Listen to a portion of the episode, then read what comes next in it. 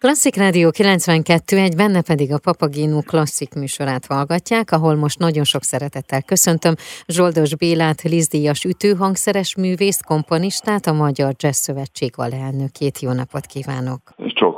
Amiről pedig beszélgetünk, hogy 60 éves a Stúdió 11 zenekar, és ennek kapcsán május 27-én a Műpában lesz egy fantasztikus ünnepi koncert. De azért szerintem mindenképpen induljunk el onnan, hogy vajon az elmúlt 60 évnek milyen mértföldkövei voltak, mi jellemezte a zenekart, amit most már ugye én úgy olvastam, hogy nem is zenekarként apostrofálják magukat, hanem művészeti társulatként.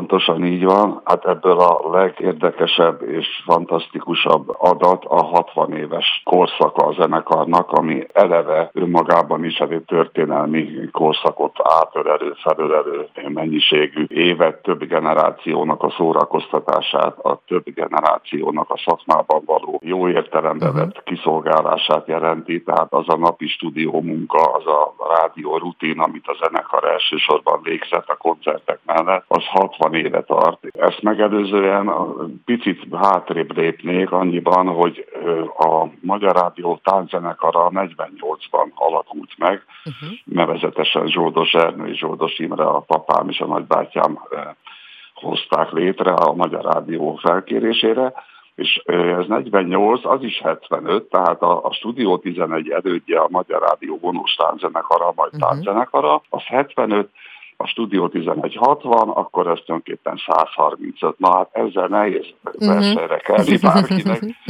Jó, itt most kicsit ugye trükköztem. Tehát ez a 60 év, ez egy, ez egy fantasztikus zenei időszakot ível át, és, és mindenki, aki a magyar zenei életben, a könyvzenében, a jazzben, a, a színészektől az énekesekig mindenki, mindenki a partnere volt a zenekarnak, hiszen a Magyar Rádió, mint zenei műhely ezt a feladatot töltötte be. Tehát ott készült minden, tehát minden, ami a piacra került, vagy a lemezboltokba került, az kivétel nélkül a Magyar Rádió 8-as stúdiójában készült, és ennek a munkának a szerves része volt a Stúdió 11-nek a zenei kísérlet élete, illetve az önálló zenei tevékenysége is. Ennek a művészeti tevékenységnek ugye tengernyi hangkordozó, televízió, rádió felvételen hallható, és hát olyan művészek, mint Szécsi Pál, Máté Péter, Cserháti Zsuzsa, hogy csak tényleg néhány nevet említsek én is, de ez alatt az idő alatt mi minden változott még, vagy mi volt az az irány, amit megtartottak, és ahhoz mondjuk ragaszkodtak? Igen, igen. Itt, itt azért a 60 évet nagyjából ketté lehet osztani, 30-30. Tudni, hogy 2007-ben a zenekar kikerült abból a fészekből, amit uh-huh. a mhm. rádió jelentett. A zenekar úgy döntött, hogy tisztelve az erődeinket és, és kötődve a múlthoz, önálló egyesületi formában, mint Studio 11 Ensemble, tehát uh-huh. egy, ahogy tetszett mondani, egy, egy, egy művészeti társulatként működünk. Az első 30 év, tehát ott, amit ketté választottam a mondat elején, uh-huh. az pedig az, megváltozott a világ, tehát a, az az úgynevezett tánczene, a táncdal énekes, a, abból könnyű zene lett, és popstar, és pop énekes, és rock együttes. Tehát az zenekar első 30-40 éve azért alapvetően a tánczene körül forgott, a Zárai Bálmasi, vagy bárki, a uh-huh. Juditól kezdve, akit nem érdemes elkezdeni a népsort, tehát ezt nem lehet összefoglalni se. Tehát az a tánczenei világ, az megszűnt Magyarországon és a világon, és már ekközben is a zenekar sok tekintetben az önálló koncertjein kötődött a jazzhez, de hát olyannyira, hogy kétszer járt a zenekar a Montreux Jazz Fesztiválon. És a továbbiakban sajnos sokan elhunytak, sokan külföldön folytatták, bekerültek azok a fiatal jazzmuzikusok a zenekarba, és ez a mai népsor zenekari tagokra nézve fél zenekar a jazzből érkezett, hát kiváló jazz szólisták játszanak a zenekarban, és innentől nyilván a zenekarnak az arca, vagy arculata, vagy a, vagy a repertoárja jobban kötődik a jazzhez, és olyan világsztárokkal is alkalmunk van játszani, mint Peter Erskine, Viktor Béli, Billy Caben. Mivel a zenekar 11 a neve, de 12-en vagyunk, illetve hát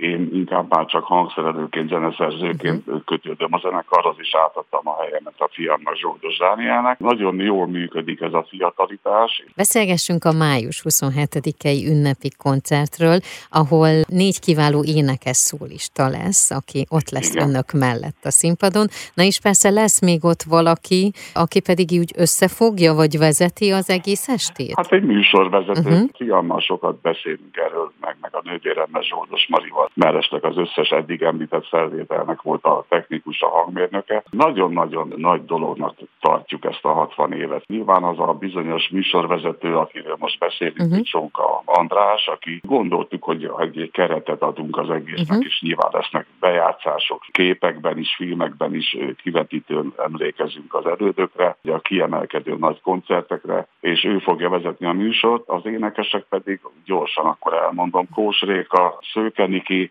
Király Viktor és Vastag Tomi, két fiú, két lány fogja színesíteni a műsort, uh-huh. és hát nyilván azért döntő részben az instrumentális és egyébként a jazz világát felidéző műsorral készül. Na de én nagyon-nagyon kíváncsi vagyok, hogy mennyi idő volt, vagy mennyi idő átgondolni azt, hogy mi legyen ezen a koncerten, hiszen ahogy beszéltük, számtalan, számtalan mű az, ami hát kapcsolódik tíz, önökhöz. Tízezernyi felvétel, Így van. tízezernyi filmzene, tíz, nem, szóval nem, nem lehet számokban kifejezni. Hát hónapok óta próbáljuk ezt uh-huh. közösen zenekar, azért 12 ember véleménye mindenki azonos hangsúlya kiemelten fontos. Szakmai eszmecsere alapja az, hogy az arányokat hogy állítsuk össze úgy a műsort, hogy minden olyan műfaj, amiben jeleskedett a zenekar, azért annak adjunk, tehát hogy mennyi legyen a régi, mennyire idézzük fel ezt a bizonyos zenei, tánzenei uh-huh. világot, a társdalfesztiválok világát, vagy a Méri Mangerit. Mennyire menjünk vissza, úgy döntöttünk, hogy talán ezt csak érintjük. Nem egy ilyen visszaemlékezős,